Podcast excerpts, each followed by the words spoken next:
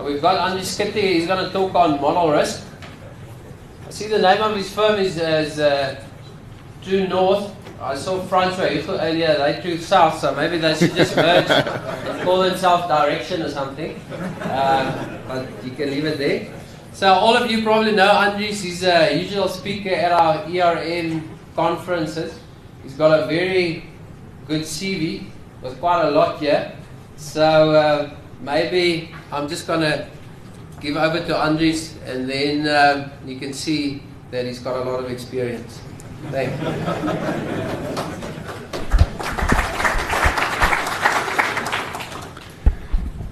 So I I thought the you know to be regarded as a proper risk manager, you've got to look a little bit like Vickers Lease. So you know I got got rid of the hair. So you'll you'll see there's some consistency in the approach here. Um, I said to Donovan, you know, if I if I talk about risk appetite again, no doubt I'll have some nauseous people in the audience. So I decided to um, to talk about something else, model risk. And um, I handed him the topic, and when the topic came back, uh, it was called model risk in 2015. So I thought, you know, what, what, what will change in my presentation if I have to talk about model risk in 2015 rather than just model risk? And um, I guess two thoughts come to mind. Um, the one is uh, during last year, the end of last year, one of my clients, a big banking group, uh, someone phoned me, a senior official there, and said, You know, I got a call from the chairman, and the chairman said to me, grab some papers and presentations, whatever you need, reports, and come and talk to me about the state of models in our organization. Uh, model risk.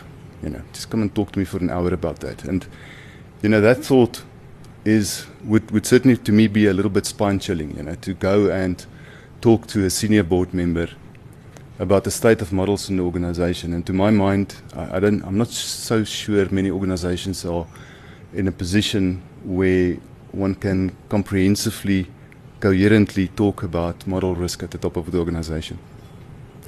Um, on top of that, uh, recently, and certainly in 2015, um, bank regulators have been asking fairly difficult questions about model risk.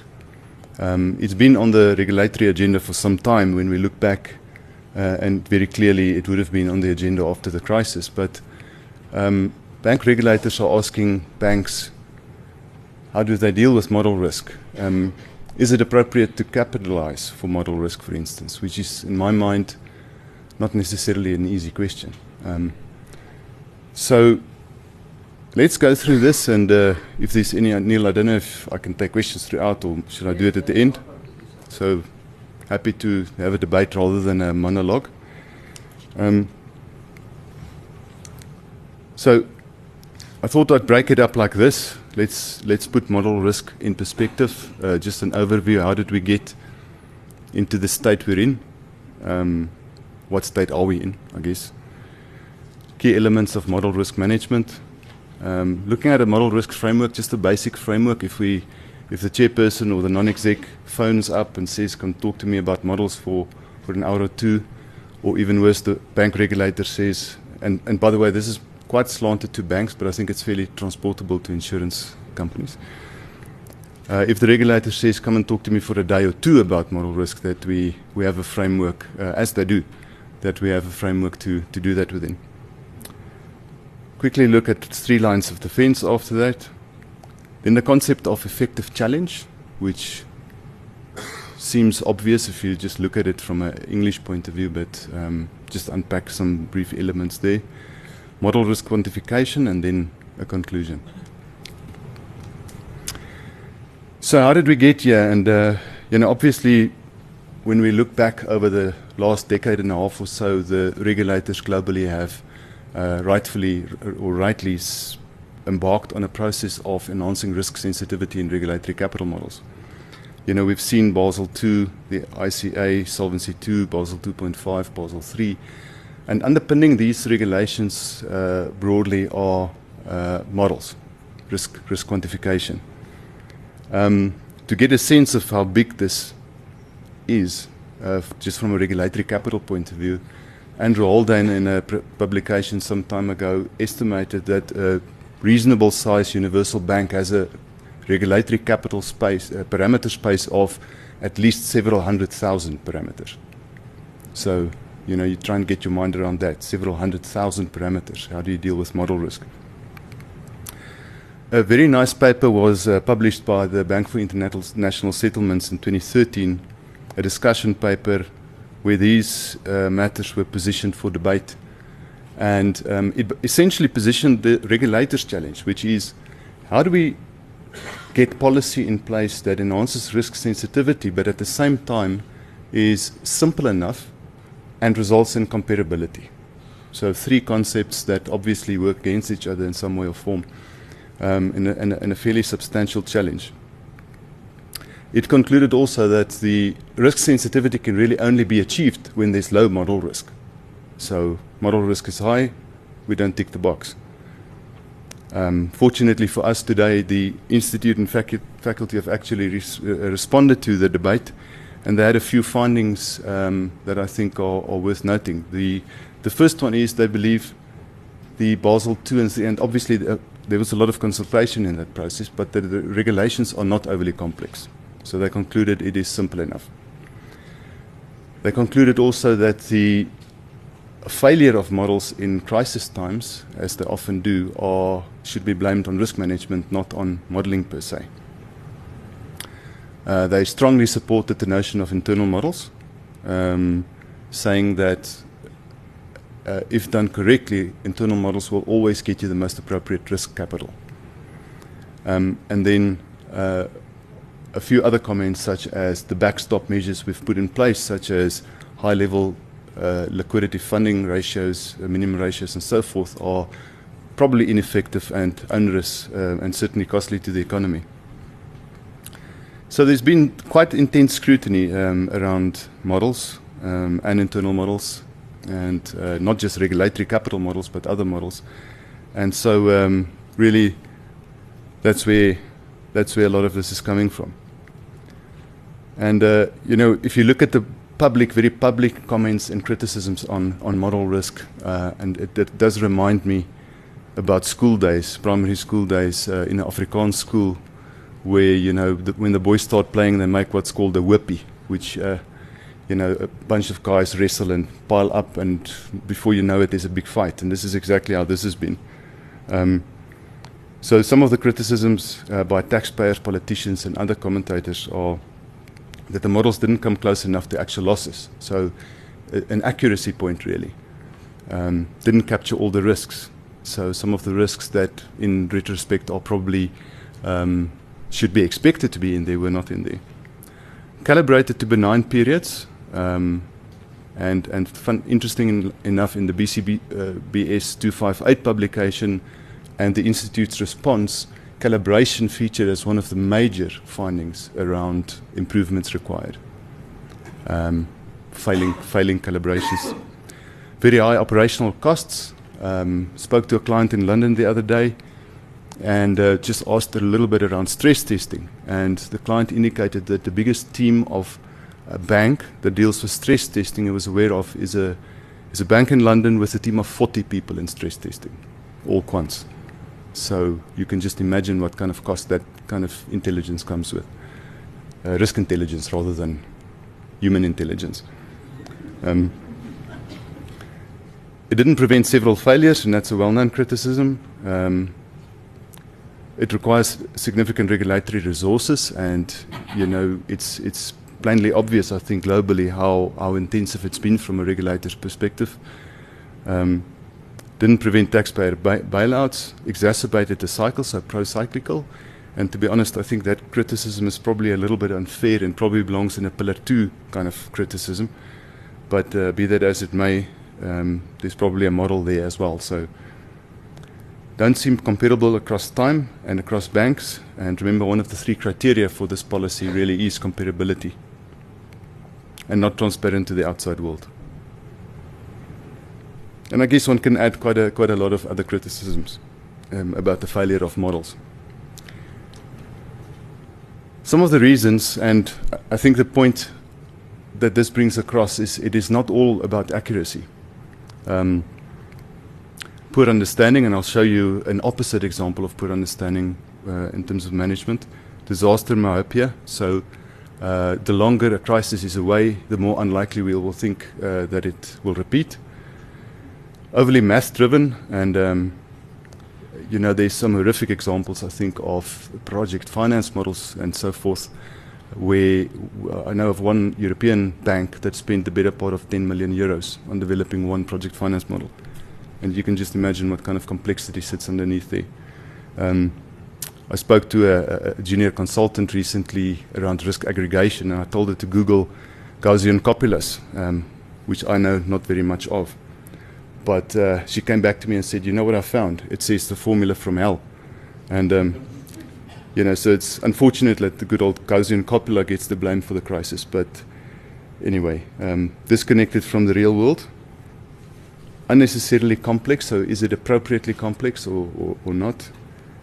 uh, no real challenge, and I think that's very valid. Um, the challenge, the, ch- the kind of challenge we see emerging these days is depending on materiality and op- you know, proportionality, um, things like challenger models, alternative theories, and so forth. Solid view of, of, of risks, uh, measuring changes in behavior. Um, so, Goodhart's law, uh, I think, is a good reference. It says the moment the risk measure becomes a target, it ceases to be a good risk measure. Um, probably quite valid.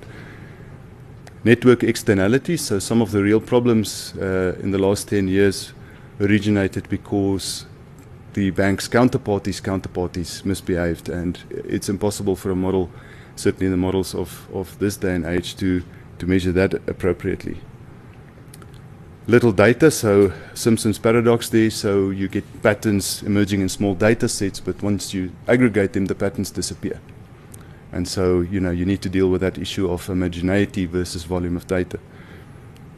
Put incentives, and that's something that's a lot has been done about. Investor return expectations, which is really again a behavioral thing. A uh, number of rules and inconsistent approaches across uh, jurisdictions. So I've spoken about this graph before, and uh, sorry to bring it up again, but, but, I, but I do think it makes a different point. Um, and so this is Lehman's, um, as you might know, and uh, this is a risk appetite deck that it came out of. Uh, the measure they used, they chose the primary measure they used for risk appetite was um, economic capital. So you got economic capital demand informing the limit, uh, sorry, supply that informs the limit, and economic capital demand um, informing the usage. And as you can see, in the run up to the trouble, uh, the risk measure was accurate in the sense that it picked up the risk, it was risk sensitive. And the behavior was to increase the limit, first red circle, and then further on, there wasn't enough capital left to increase no more limits. So, um, you know, the result was what the result was. But the point it makes is model risk is not about accuracy alone. It's uh, a, a, far broader concept. Um, it deals with culture, scope, behavior, uh, reporting systems, and so forth. And so um, let's not be naive about model risk.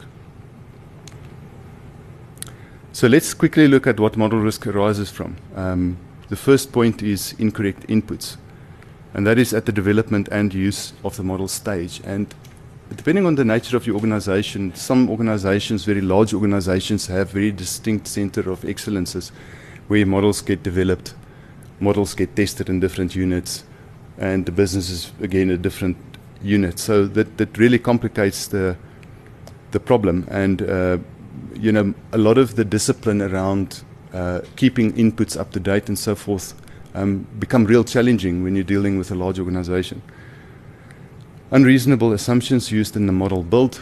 So um, the, the, degree of rigor um, that you use in, in testing the assumptions. And I hopefully won't get too much criticism, but I think we do, as an actuarial community, uh, get tempted often to use a lot of expert judgment, and that is appropriate often. But I'm not always sure the rigor around documentation, testing, uh, falsifying the assumptions and so forth um, is there.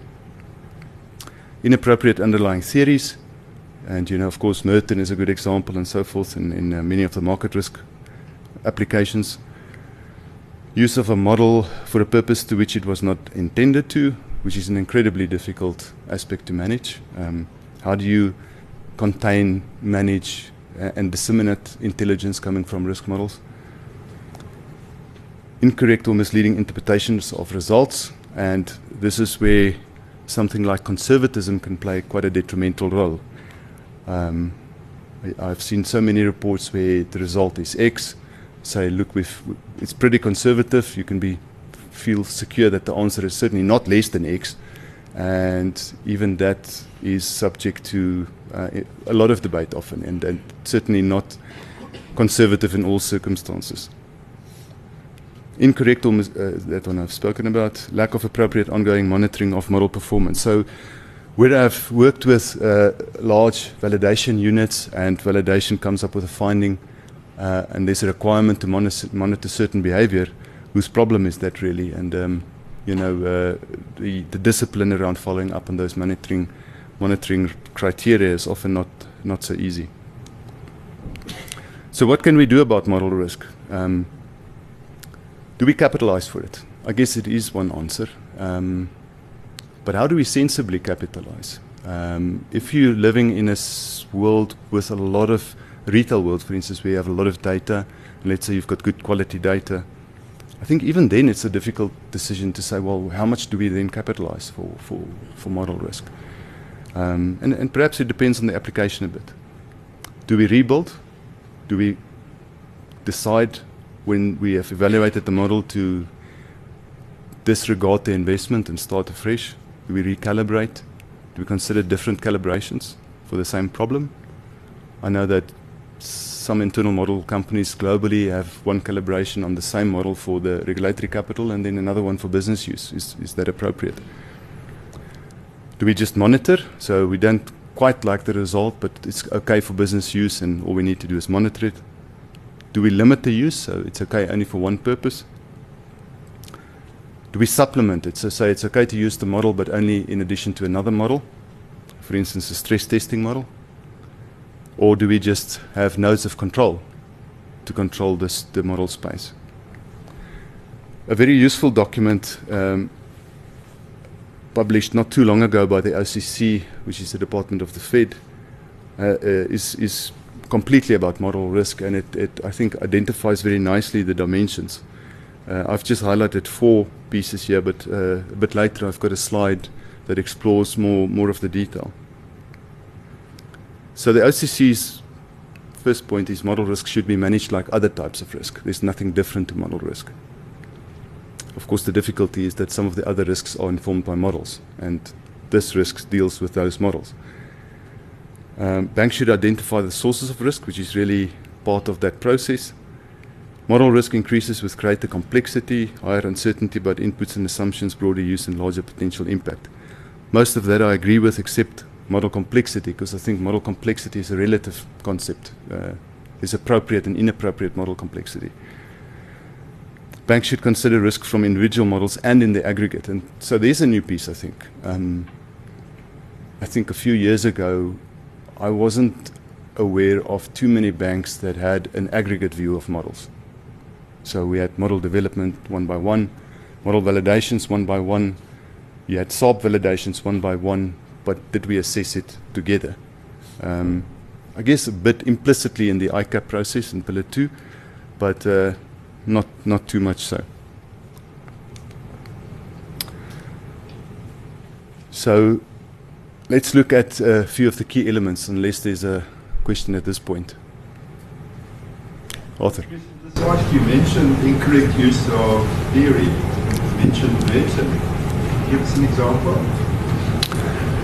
So um, a lot of the credit portfolio models uh, depend on the Merton theory, which is you know the Black and Scholes type theory, which has normality assumptions and so forth. And and uh, and and you know when you when you evaluate it, it doesn't seem over time that it's, it, those assumptions have performed too well.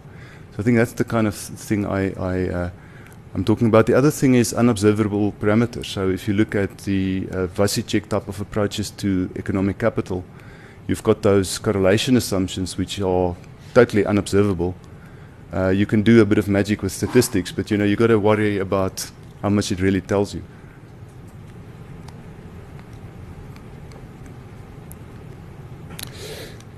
So looking at a few of the key elements, um, let's perhaps at this point just define model risk. So model risk is the potential, and this is quite a common definition, I think, is the potential for adverse consequences from decisions based on incorrect or misused outputs and reports. So two things really, the estimation and the use.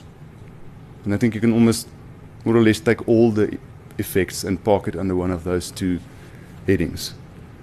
Of course, it can lead to financial loss, and here we need to think a bit creatively because if you think of Akash's uh, presentation, the the fact that you have no tolerance for fraud risk, for instance, uh, reality is you have fraud scorecards. Uh, some of them required by regulation, and uh, a billion or two billion rand fine is a big loss to make. And I'm not always sure those scorecards are front of mind when we talk about model risk and model validation. So that's that's uh, that's an example. Poor business and strategic decision making and reputational damage. And then at the bottom there is just the, the usual process for managing the risk. Identify the sources of model risk then, assess the risk, mitigate and control the risk, and report and monitor. So uh, in my mind, not too many organizations follow this, this path coherently. And again, the point there is that it must lend itself to aggregation. So when we talk about model risk, we must be able to talk at the top of the organization about how does it come together? What is the state of model risk in the organization and has it improved or changed over time? And it's a bit like operational risk, you know, we need to make a start and it will almost certainly over time improve. So again, looking at the OCC paper, the I think these headings are contain this the subject field quite nicely. Five headings: model development and implementation, model use, model validation, and then the boring bit, or maybe not so boring, governance, policies, and controls. Under model development and implementation, uh, the OCC report very strongly suggests that one of the most important things is to assess the purpose for which the model has been developed.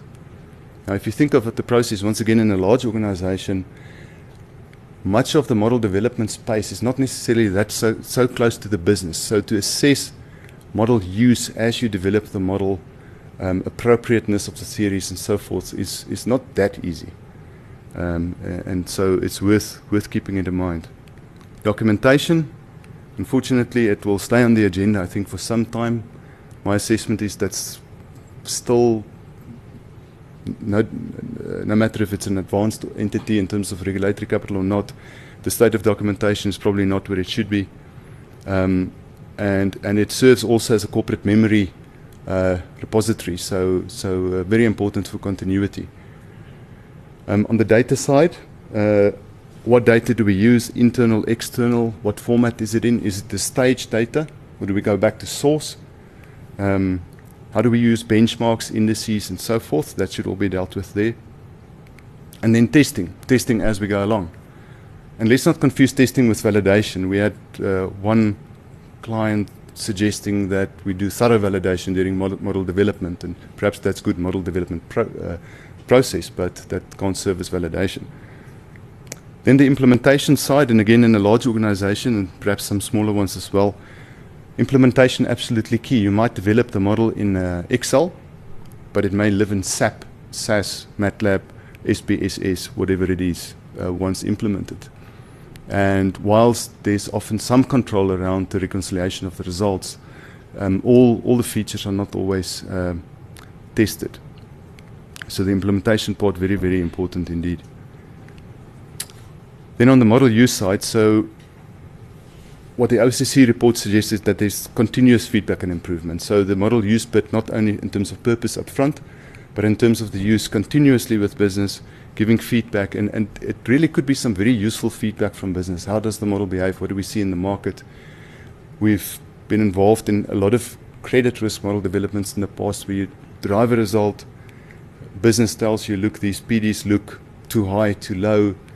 And so there's two possible outcomes. The model is better than the market or worse than the market, and it's very difficult to to always decide which one it is. But so that that engagement is very very important. Asymmetric cha- challenges. So some of the models require deep expertise, mathematical, statistical, economic, uh, multidisciplinary expertise. Business often doesn't own these, uh, the, the same expertise, but they do have a proper understanding of the behavior of the market. And so, how do you blend these two sets of insights? Reporting, and that really is one of the main sources of model risk potentially. Uh, how do we appropriately communicate the results? I spoke about the word conservatism, which is which is at the bottom of that section, but uh, a, a, dangerous principle in my mind. You know, we can we can uh, if you think of that several hundred thousand parameters in a large universal bank. If you start adding conservatism at every layer, we might end up feeling quite conservative on top, and, and perhaps we're not. Um, so we need to understand in the aggregate what invalidates the whole set of models, basically. Model validation. So the first point there is independence. Um, and we've spoken before in the SAM sessions and so forth around the sort of challenge between independence and proportionality. And I think it's a really difficult concept.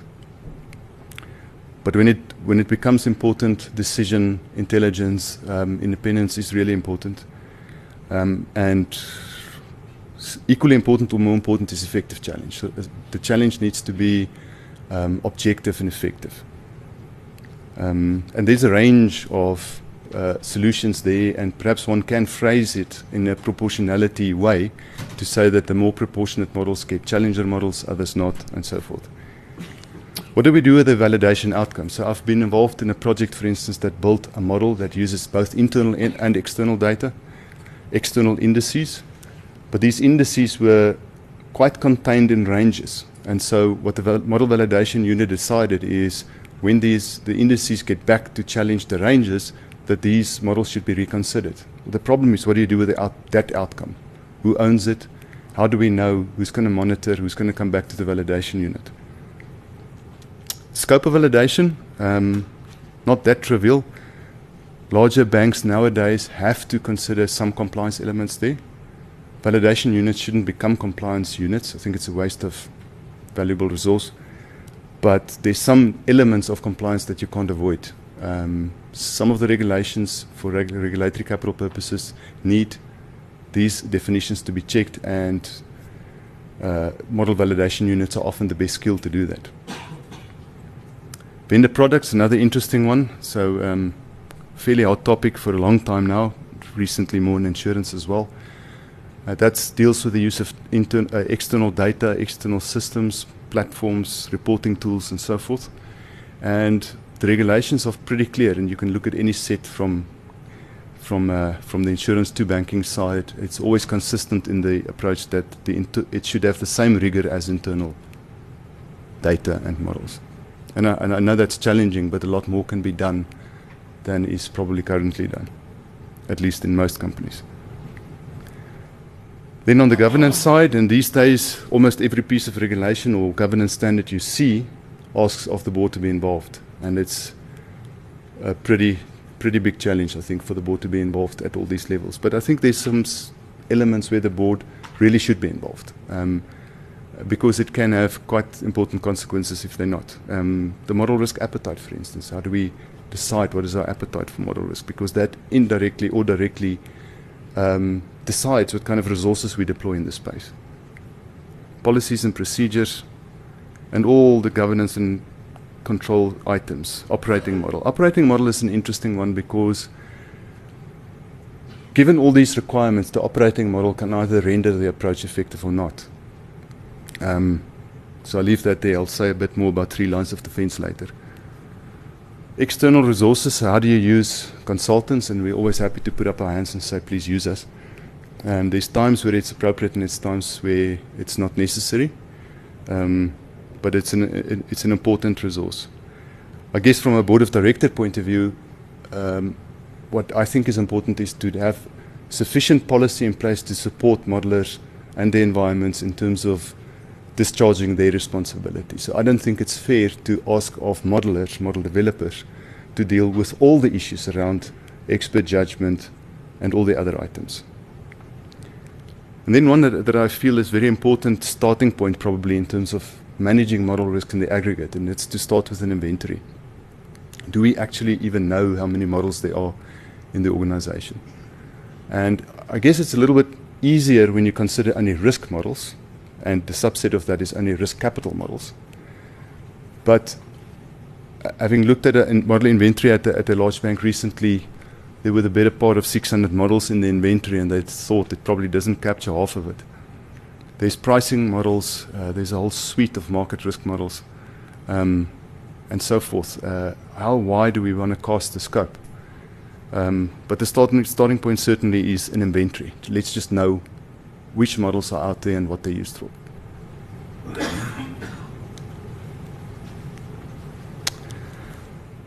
So looking at a model risk framework then, um, any question at this point? Or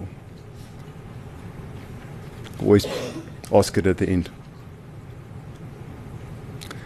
So just looking at a basic model risk framework, um, and I probably suspect there's a few of you thinking, are we over-engineering this?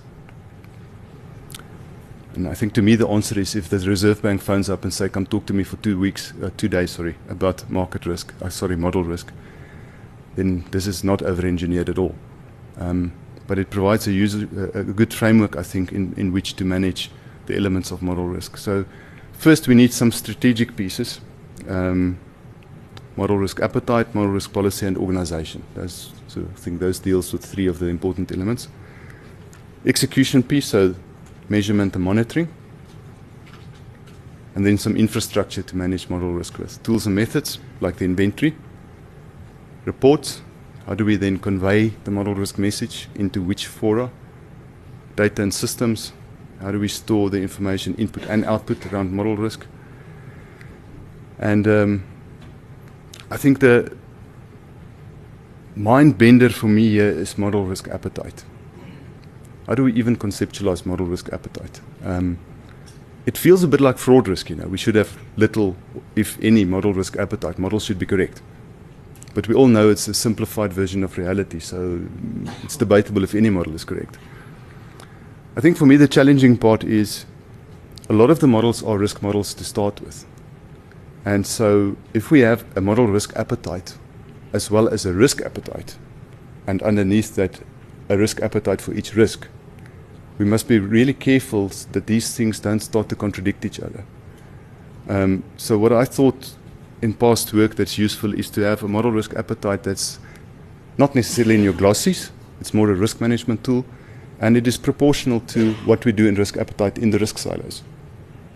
Um, that I think is a useful starting point. But there's, of course, a whole lot of other models, and that's where it gets really tough. So there's just a few of the elements um, that sits in each part. Policies, the usual definition, scope, roles and responsibilities, use, and very importantly, integration. So how do we integrate these elements? And then a validation framework. So I've seen organizations take a model validation policy and then kind of make it a standard and above that position the model risk policy. I think that makes a lot of sense. On the measurement process, procedures, alignment with the validation calendar, um, in large organizations, these calendars are very full. The model development pipeline and model validation calendar is a is a pretty hectic space, so um, these things need to be managed a monitoring process. So, what procedures of monitoring and uh, analysis of the trends? What does it tell us? What story can we, what useful story can we get from that? And then the rest there um, in the slides. So, hopefully, if we get all that in place, we should be, ans- uh, be able to answer a few questions about model risk. Um, and the list is obviously not exhaustive. Uh, it is a function of the creativity of our directors and non-executive directors uh, what the questions will look like. But some of the valid and, and reasonable questions are what, are what are our biggest exposures to model risk? What is our risk appetite for model risk and how much model risk are we running? Is our exposure to model risk increasing or decreasing? I think that's a fair question. Are we doing better or worse with model risk? And one of the features there could, for instance, be what is our resource deployment? does the exposures we face in wholesale tie up with the resource there and how does it compare to the retail side? And uh, I've seen some anomalies in that, in that space. Do we know how many models are high or medium risk? How do we monitor model risk? Are there patterns and concentrations? And how, how can we mitigate the risk?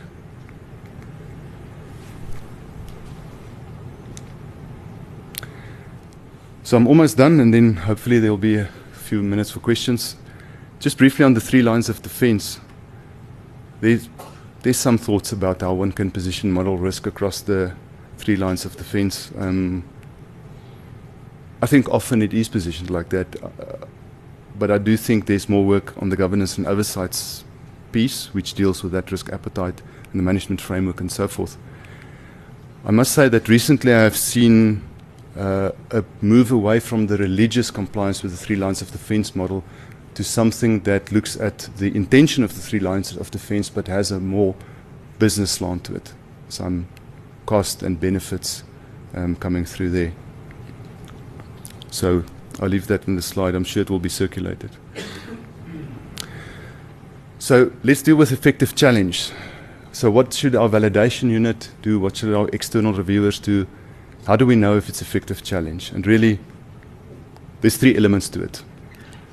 And this comes from the OCC report again. The first is incentives. What incentive do we have to challenge the model appropriately? And uh, it deals with reporting lines and, and all those elements, so organizational culture as well. How do we deal with a validation unit stopping a model from de- being deployed in business, particularly if you communicated to the regulator that the model will deploy, be deployed by a certain date? Um, how do we support that decision? Um, do we have an e- equal pl- playing field between the developers and the validators? Um, and I must say, recently, in, certainly in large banks, I've seen pretty serious resource being deployed on the model uh, validation, the second line of defense. Functional independence being a very important one. Then competence. And I think with competence, sorry, with influence comes attitude. Competence, technical training, critical thinking, and practical experience. So um, it's a very difficult space because there's such a wide range of models in a bank, for instance, that it's difficult in the validation unit to host all of the expertise. But at least we should have some some grey hairs there, and, and certainly perhaps a few PhDs and actuaries, hopefully. Critical thinking. So, do we think through the issues properly? Um, not just stepwise, but really zoom out and look at it holistically. Practical experience. And then influence. Do we have people there supported in the organization, and do they have the kind of attitude and uh, stature that they can challenge models and not be disregarded? and moral is that results in hopefully effective challenge.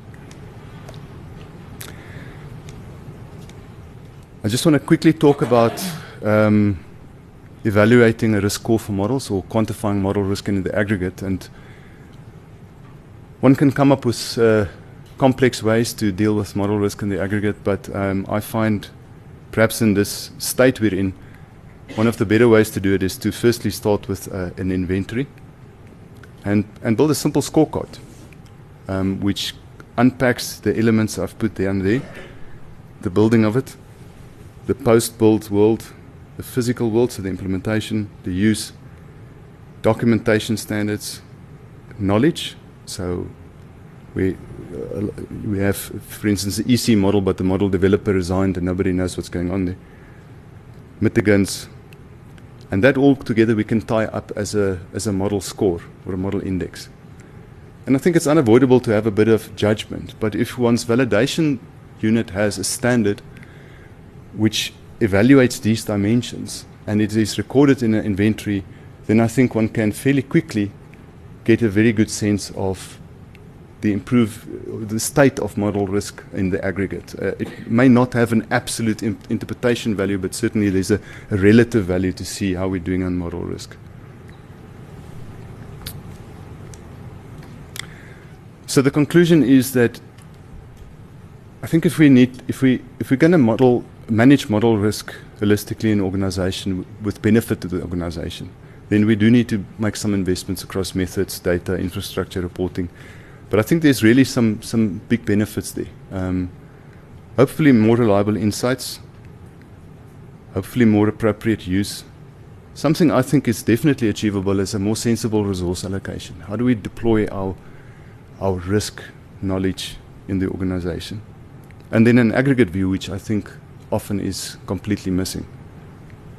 Um, for some of the banks in Europe, certainly the message has been that their socks must be pulled up. Uh, they need to know their model limits, focus on their assumptions, challenge. And challenge includes alternatives. So, for very material models, to actually build a completely independent challenger model. And then communication, making the results of the intelligence out of the models accessible to the users. Thank you very much. I think there's few minutes.